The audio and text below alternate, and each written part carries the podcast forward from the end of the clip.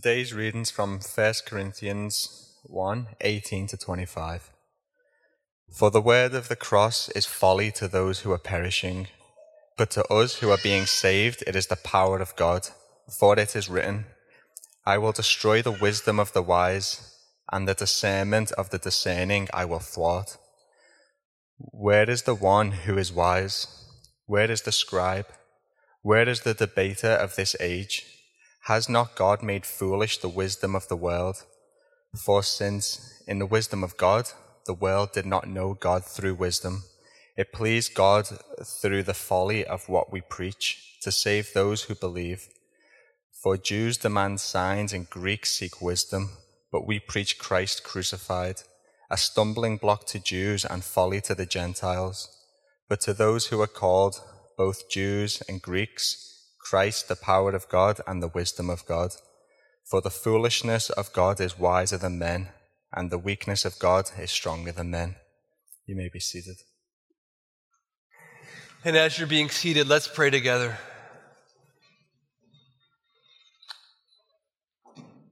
Yeah, Father, we've come this morning to receive.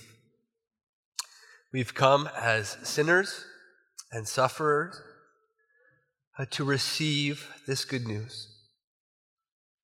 Good news that undoubtedly will be heard as foolishness by some here this morning. And yet, for us, it is that pearl of greatest price, that jewel we treasure. And so I pray that you would help us to see the cross of your Son Jesus more clearly, more gloriously this morning. Amen. Before we begin, I just want to remind you if you haven't been here the past two weeks, we're giving out these uh, 1 Corinthians scripture journals, which will help you follow along in our series. If you need one of those right now, I'd encourage you to put your hand up, and On's going to come around and give you one of these scripture journals. He's not listening to me right now, he's ignoring me. Uh, On is going to come around and give you one of these scripture journals. So put your hand up right now. He's going to give you one. It's our gift to you. One in the front row, a couple over there. Uh, take one of these. Keep it. Uh, it will be a huge a gift to you. Thank you, On, for doing that. A couple over here as well. Appreciate that. This morning, we're in week three of our series in 1 Corinthians. You need one right there. Two over here. I'm going to throw it to you, okay? You ready? There we go. I feel like I'm at like a hockey game or something, you know, with the t-shirt cannon. We're continuing our series in 1 Corinthians. This is week three, and there's so much in our text this morning. I'm going to skip a, a, fancy introduction, and we're just going to dive into it. I want us to see three things in our text this morning.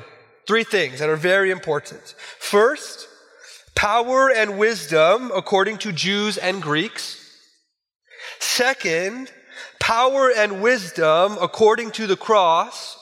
And then thirdly and finally, power and wisdom in our life. Power and wisdom according to the Jews and the Greeks, and Paul will explain what that means. Power and wisdom according to the cross of Christ, and then power and wisdom in our life, being very practical as we conclude.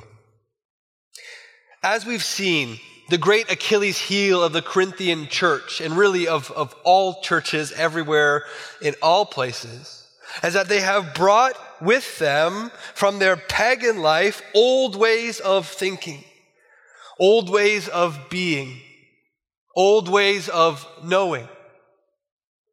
This has extended now to how the Corinthians think and lived out ideas concerning wisdom and power. Ideas around what was effective, powerful in this life. What was the worldly power and wisdom the Corinthians brought with them into the church? I want to look at verse 22 together. And if you have your Bible or that scripture journal, look with me. And there Paul writes simply For Jews demand signs, and Greeks seek wisdom. See, the church in Corinth was this, this mixed group of people, this beautifully mixed group of, of different socioeconomic classes different ethnicities. But at the heart of that mix, as it were, there were Jews and Greeks. In Acts 18, we read that Paul, as was his custom, went to the synagogue in Corinth and there began to preach Christ, to teach about the Messiah who had come in Jesus. And some believed, in fact, some of the first followers in Corinth were these, these Jews who believed that Jesus was the Messiah, the Savior. But we also read, and we'll get to that in a bit, that some were not excited about Paul's message, about Jesus as crucified Messiah. And so Paul says, you know what? I'm done with you guys. I'm going to the Gentiles. And some of these non Jews, these outsiders, people like me and, and you essentially, were welcomed into the church. It's this mixed group of people. And, and like a good pastor who knows his flock, Paul has identified two predominant ideas among this church that no longer belong in the Christian community a, a Jewish understanding of power or signs, and a Greek understanding of what true wisdom is. To see what these are and to recognize uh, their modern manifestations among us, I want us to look at these in turn. First, a Jewish understanding of power. Uh, you know this if you've read the Gospels before, but one of the biggest stumbling blocks uh, to Jesus and to Jesus' ministry amongst the Jews was that Jesus was not the Messiah they expected him to be. Here are the Jewish people under Roman occupation, under Roman oppressors, and here comes Jesus, and he does what? He, he dies on a cross. You know, one time Jesus feeds 5,000 people, and it kind of whets the appetite of his Jewish audience, and like, all right, this is the king, right? John records this Perceiving then, after this, this miracle that Jesus does, feeding 5,000, perceiving then that they're about to come and take him by force to make him king. If Jesus wasn't going to anoint himself king, we'll anoint Jesus king ourselves. We'll do it. What does Jesus do? Jesus withdrew again to the mountain by himself. It's disappointing. They're hoping that Jesus would come and, and liberate and, and save them, and he's withdrawing. He's going to the cross. And so when Paul comes to Corinth, and we read about this in Acts 18, and preaches to the Jews that Christ, their Messiah, was this crucified Jesus, it is no wonder that Luke records the Jews opposed and reviled Paul.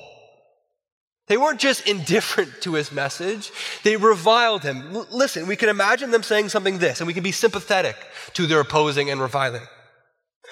You're telling me that the hope we've been waiting for, the one that Isaiah and Ezekiel and all these prophets were talking about, our hope has been crucified? We're supposed to be okay with that? celebrate that? L- look around you, Paul. The Romans tolerate us now. They're okay with us now, but that's not going to last long. They will turn on us as all people have turned on us. And you're saying our hope was crucified. We can sympathize with the opposition and reviling Paul received. Because really, when I say a Jewish understanding of power, what I'm talking about, and we all know this, I'm talking about a worldly understanding of power. An understanding of power that the, not just the Jews have, but we have. That you have and I have. It is power that is power over. Uh, power to throw off your chains. Power to overthrow your captors power over your situation, your future, your destiny. Today, if you want power, salvation from your situation, we believe, don't we? It must be taken. No one will give it to you. But actually, Paul's saying more than the Jews have this understanding of power.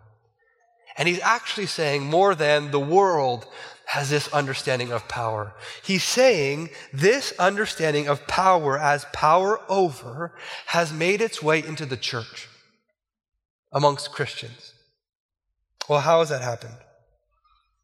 Remember, Paul's not writing a letter to the whole city of Corinth to be read uh, at the steps or on the steps of the Acrocorinth or to be read in a public square. He's writing a letter to a people who've already trusted in Jesus.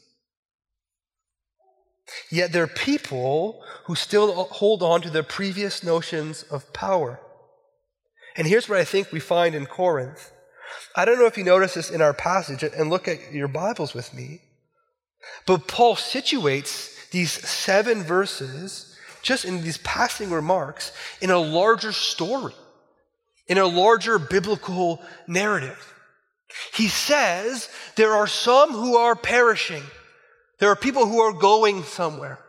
He says there are some who are being saved, people who are going to a different place.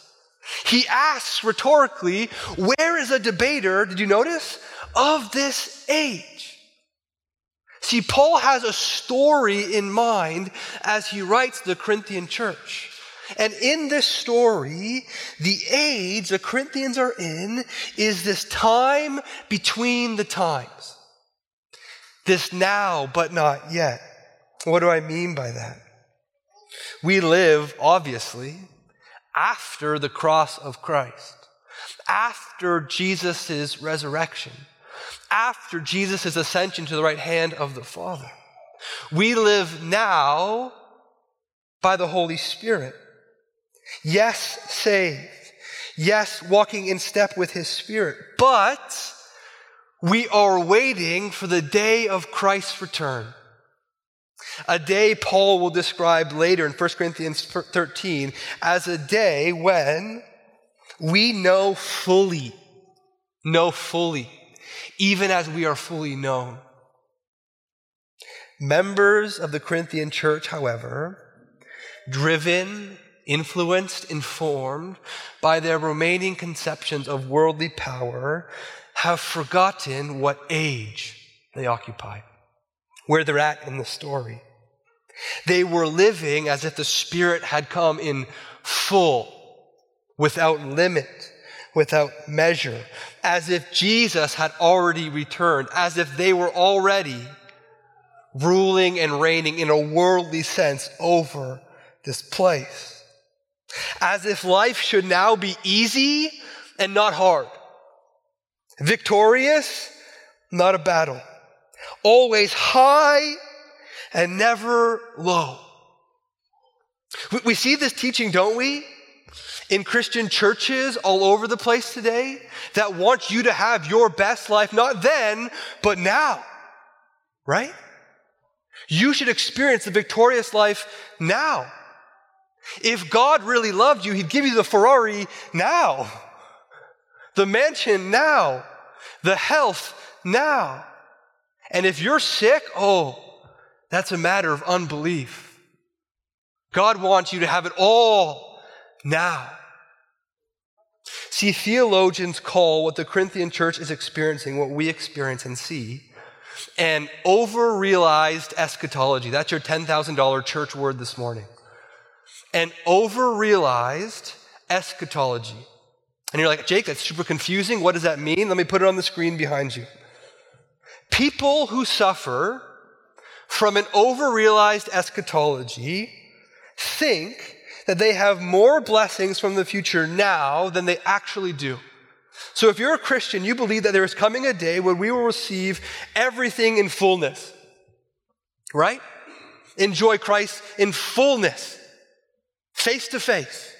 We will know even as we are fully known.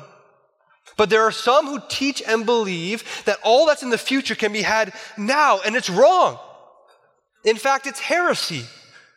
And for the first Corinthians, or rather for the Corinthians, we're going to see that this over-realized eschatology, this overabundant end times thinking, will be at the root of about 90% of the problems that they're enduring as a church.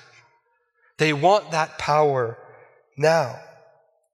We have to go on because there's more in our text today, but that will come up again. So keep that in your notes and in your brain. Second thing, we have a Jewish understanding of power, but the other thing to which Paul speaks to is a Greek understanding of wisdom. Again, verse 22. For Jews demand signs, and Greeks seek wisdom. What is the wisdom that these Greeks thought, uh, sought? One scholar writes this When they thought of wisdom, they were primarily concerned with gaining intellectual knowledge that could be leveraged for the purpose of attaining influence and power. Wisdom then was viewed as a tool for achieving self gain. Not only was wisdom interested in accumulating knowledge for self gain, wisdom also had to do with the, the rhetoric by which these thoughts were presented. And so last week we saw Paul, or heard Paul rather, refer to eloquent speech, right? Eloquent speech. Now I want to be very careful here when talking about wisdom. Paul talks about here this wisdom that should be distinguished from what we should call good wisdom. If you were with us in our Proverbs series, you know that there is a wisdom that is good and beautiful that we should pursue.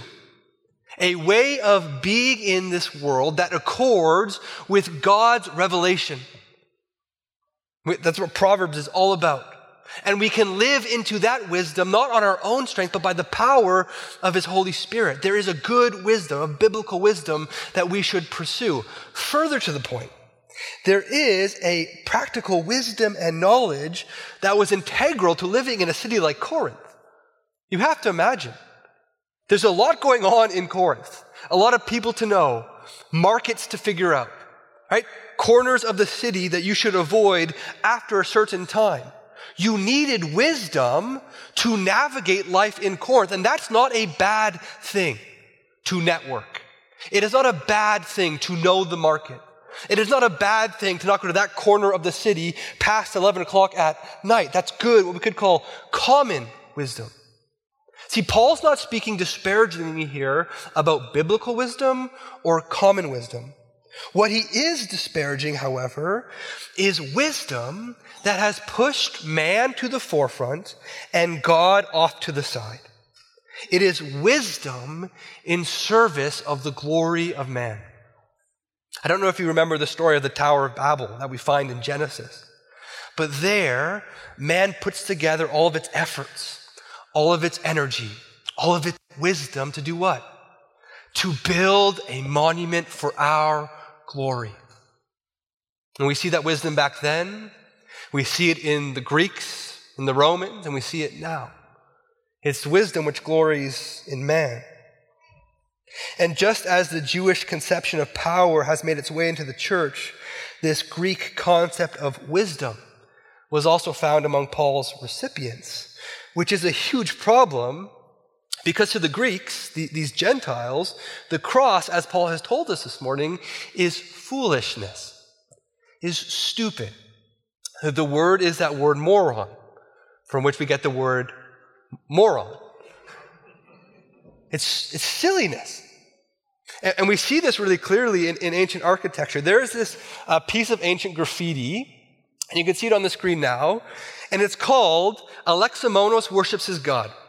And this was discovered around the year 200 AD. This is a tracing of it. They had to kind of, you know, kind of outline it on the wall. Because it's faded now, as you can imagine. It's quite old. And anyways, th- this graffiti from the year 200 AD, found near the, uh, the, the, Roman Palatine Hill, depicts Alexamenos on the left there, and he's worshiping a crucified figure, which is supposed to be Jesus. Instead of having a, a man's head, it has a donkey's head. You, you, you can figure it out. Christians worship a silly donkey man. A, a stupid man who wasn't strong enough to bring his army with him. Instead, he got crucified. You can imagine these Romans walking to the market or to the temple, looking at this graffiti and laughing amongst themselves. Christians walking with them, kind of covering their, their face in shame embarrassed. Recognize what, what the heart of their gospel is it's a crucifixion of, of, of Jesus of Nazareth. It's foolishness, silliness, it's moronic.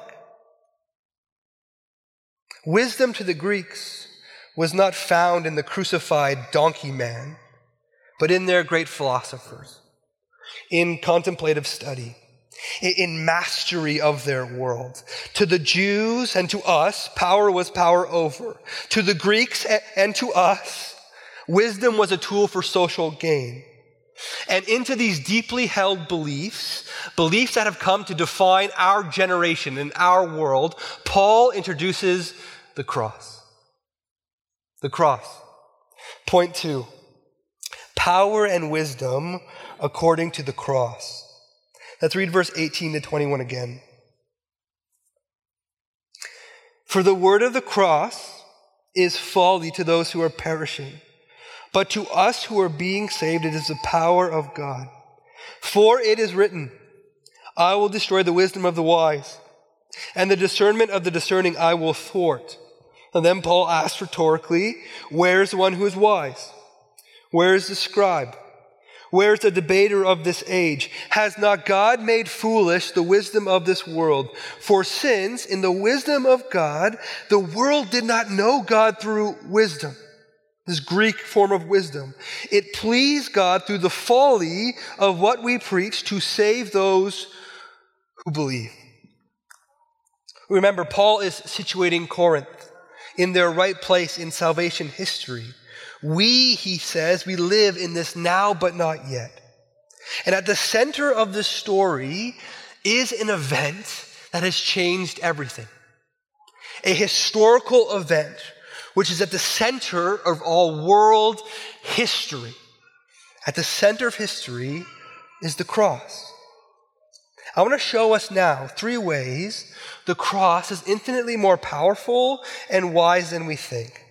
First is this the cross is power to frustrate our worldly notions of power and wisdom. As you may have discovered, the cross does not make sense to those who are perishing. In a few weeks, we'll hear Paul say these words in 1 Corinthians 2, verse 14.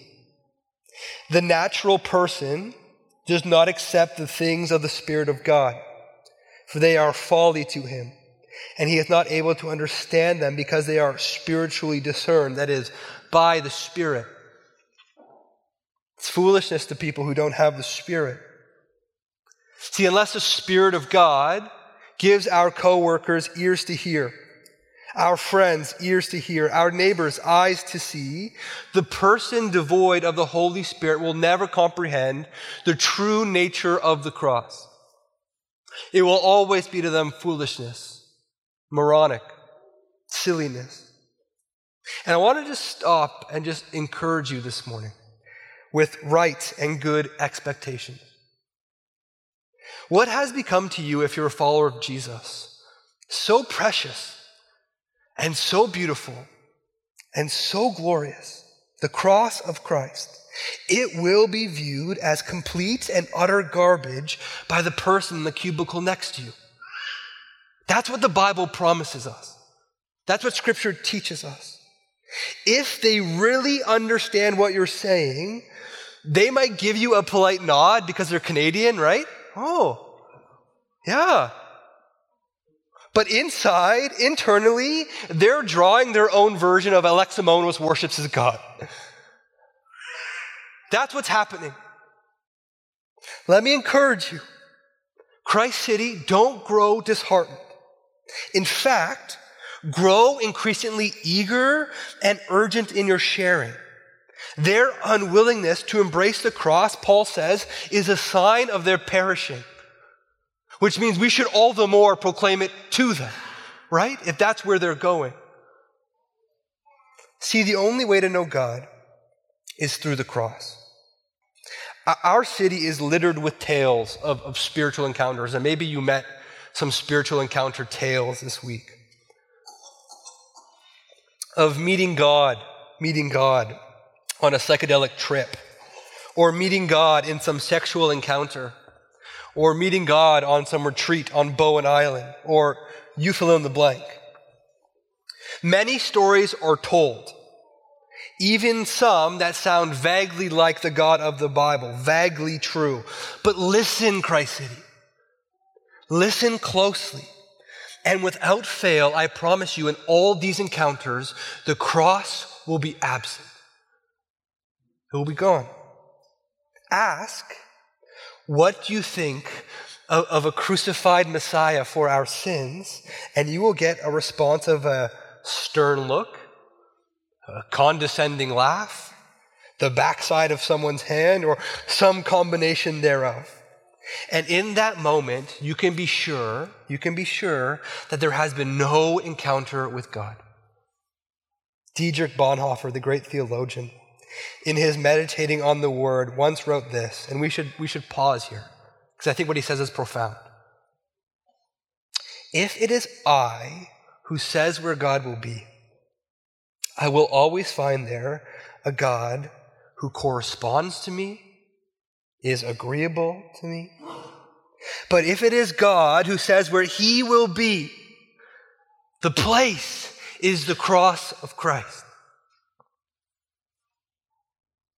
Second, while the cross cross frustrates and eludes our world, the cross is power for our salvation. Paul writes, and we heard, again I read, for the word of the cross is folly to those who are perishing. Listen, but to us who are being saved, it is the power of God. For it is written, I will destroy the wisdom of the wise, and the discernment of the discerning I will thwart.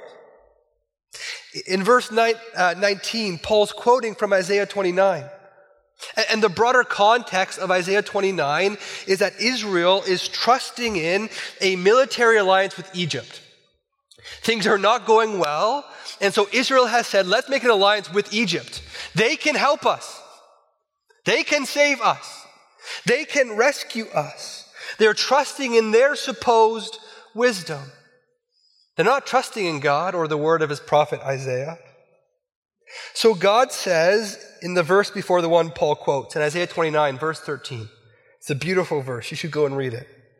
Paul says, or rather, Isaiah says, rather, God says, I'm going to do something totally unexpected, totally surprising.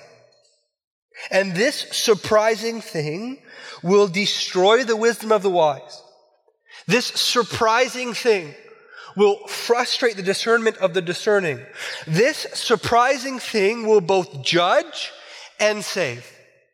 Both judge and save. In other words, God says, I'm going to do something that, if you want to be saved, Israel, if you want peace, Israel, it's going to take trusting in me. And he didn't lie. God didn't lie. The surprising and wonderful event that Isaiah prophesied is none other than the crucifixion of the Son of God. God does not come and destroy his enemies with a sword or a hammer. He sends his son instead to die for them in their place. Is that not surprising, Christ City? Who among us could have dreamt up Christianity? Who among us could have dreamt up the cross, could have conceived of the cross? In his wisdom, in a way that reveals his tender and loving and gentle heart, God has said, This is how I'm going to save my people. I'm going to surprise them. I'm going to surprise them by having my son take their sin. And then I'm going to surprise them again by having my son rise from the grave, come out victorious. You cannot argue or debate or wisdom your way into the kingdom of God. You only have to receive God's joyous surprise. And that joyous surprise is the cross of Christ something none of us could have dreamt up. But what's better, I'm not sure if you saw this, what's better is that that invitation is not for people who are naturally inclined towards Jesus. See, we think Christians and churches are full of people who are really kind of naturally predisposed to church, naturally predisposed to, to Jesus, right? I thought that before I was a Christian. I'm sure many of you think that now. But Paul says that those who are called are not called from this third group, but are called from amongst Jews and Greeks. In other words, people who have worldly conceptions of power, people who have worldly conceptions of wisdom, people who get it wrong all the time and live wrong all the time. That's who God calls. That's who God delights to save. In other words, God calls people who outside of God's calling would think the cross is dumb. People who look at the cross and at first glance don't see power, but see utter foolishness, complete impotence. That's how you and I once thought.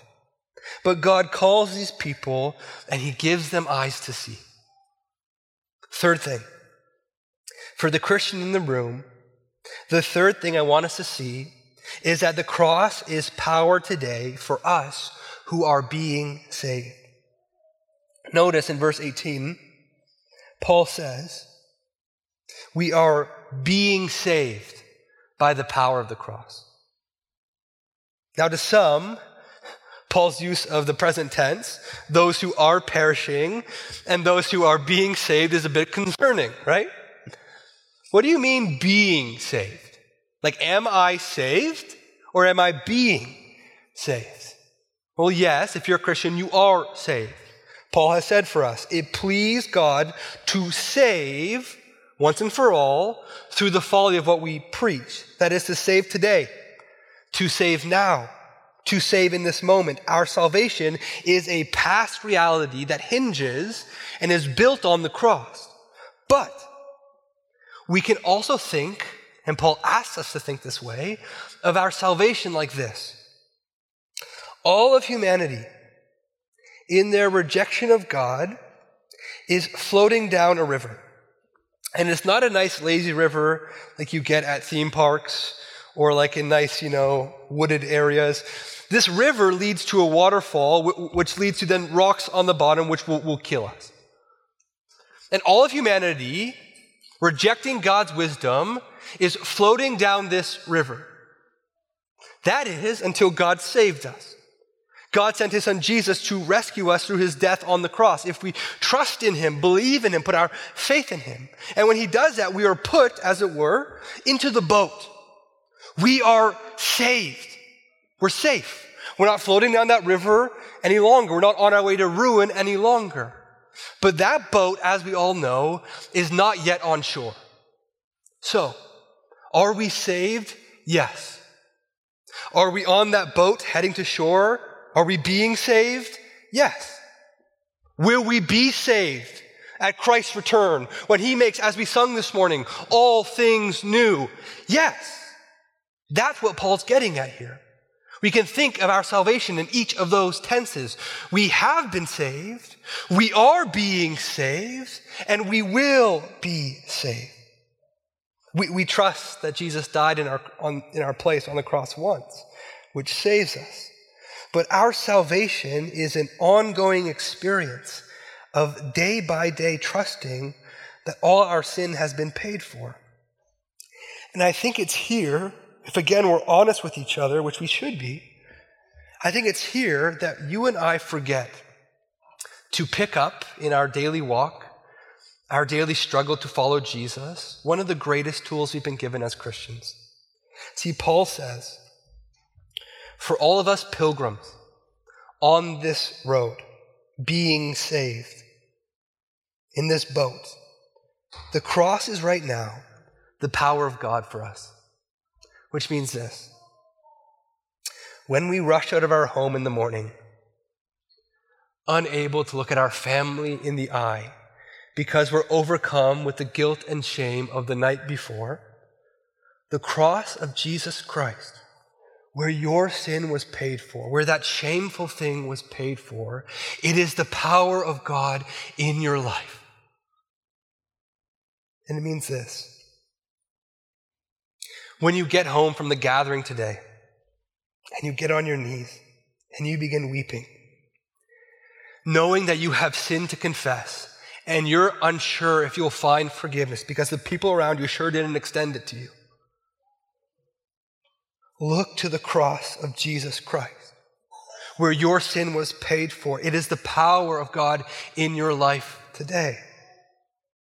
And when, Lord willing, we find ourselves at the end of our life, and every other patient on that hospital floor is heading to death in bitterness, in fear, and in uncertainty, look to the cross of Jesus Christ. Rest assured, know that your sin was paid for. It is the power of God in your life. Do, do you see Christ? This is not just a past reality, it is for us to appropriate now to live into today. We don't move past. We don't move above. We don't move beyond the cross. It was the power of God to save us. It is the power of God to keep us. And it will be the power of God to bring us home. Point three power and wisdom in our life. I have a confession to make this morning. Uh, much uh, to the disappointment of my, my wife, uh, this was the second sermon on 1 Corinthians 1 18 to 25 I wrote this week, which it's great. I love doing that. But the first sermon I wrote, true things were said, true things were proclaimed, but it was up here. It was a bit abstract, a bit distant. And so I want to end this morning by bringing it down for us. Because to leave the cross up here in the abstract and to not bring it to our daily life would be wrong and would be to miss what Paul's talking about this morning. Because if you leave here with one thing today, I want you to leave knowing that the cross of Jesus really does change how we view everything. Everything including power and wisdom. So let me end by reading verses 24 to 25 and making a few closing exhortations. Verses 24 to 25, and there we read this. But to those who are called, both Jews and Greeks, Christ, the power of God and the wisdom of God. For the foolishness of God is wiser than man and the weakness of God is stronger than men. The, the cross is not only power for our life, it's also wisdom for our life. It's not just the instrument of our salvation. The cross now has become the interpretive lens through which we are to view all of reality. Everything through the cross. We don't just look at power differently, we look at everything differently. And so we ask this. I want to ask these questions with you this morning as a church, as a community. For example, how does the cross change how I view friendship? Friendship. Do I view people? Do you view people? Do we view people on the basis of what we can get from them, extract from them? Do we treat them like a, a commodity, a, a good to be used up and then discarded? Or do we lay our lives down for our friends as our friend Jesus laid his life down for us? How does the cross change how we view friendship? How does the cross, and this is a hot button topic, and let's just talk about it. How does the cross change how we view leadership in the church? You know, Jesus said to his disciples, you know that the rulers of the Gentiles lord it over them, and their great ones exercise authority over them. Again, it's power over. Power over, power over, power over. He goes on to say, It shall not be so among you. Not among you. Not in my church. Not with my people. But whoever would be great among you must be your servant. And whoever would be first among you must be your slave. Listen, he roots this new, paradoxical, strange form of leadership in what? Even as the Son of Man came not to be served, but what did he do? He came to give his life as a ransom for many. If you don't know this already, and I'm sure you do, we will never exhibit perfect leadership in this church. And I could tell you a thousand times I've failed, not just in the history of this church, but this past week alone. But our hope, our goal, what we're working towards is leadership in view of the cross. Your community group leaders are leading you in the way of the cross, a way that does not exalt them or their gifts or their insights, but seeks to serve you. How does the cross change? Third thing, how I view mission. Mission. Imagine this Jesus was God in heaven, God in heaven who left his throne. God in heaven who became man.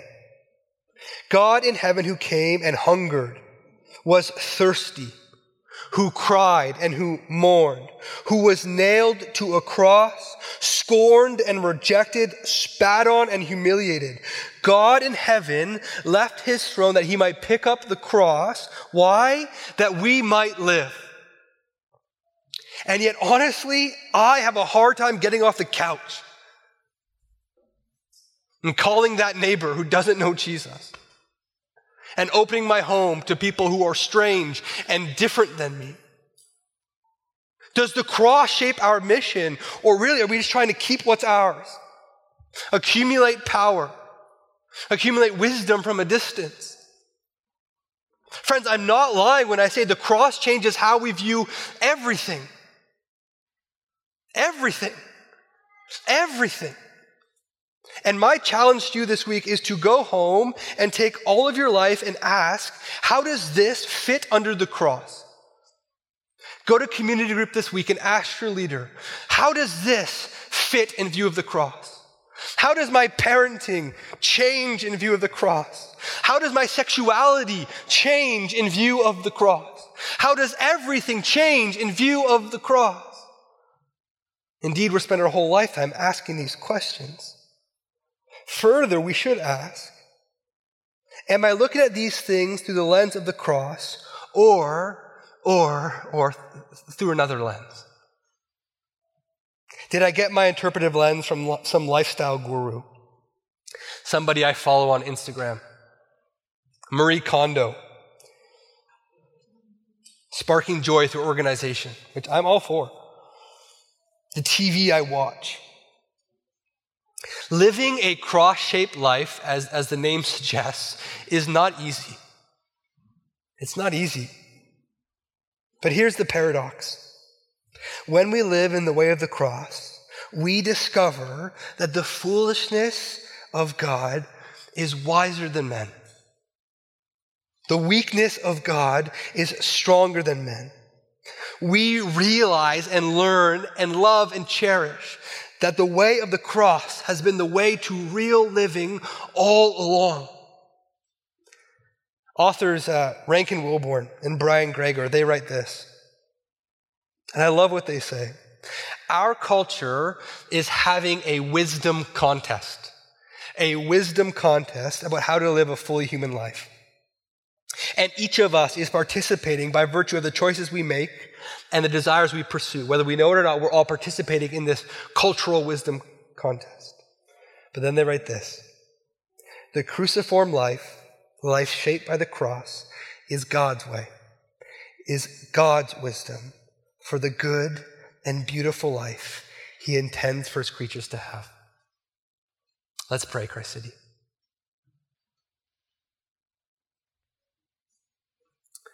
Father, we come this morning and we confess that we lack faith to believe what you have revealed to us.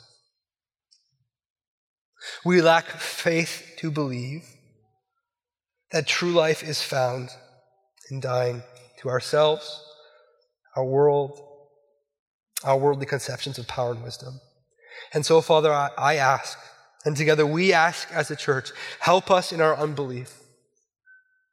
Help us to follow your Son, Jesus, to examine every corner of our life through the lens of your cross. Father, for our sake, that we might know life, but also for the sake of those in this neighborhood who don't know you. that we might bear witness to a new way of living, a new way of being. We love you, Lord. We pray these things in Jesus' name. Amen.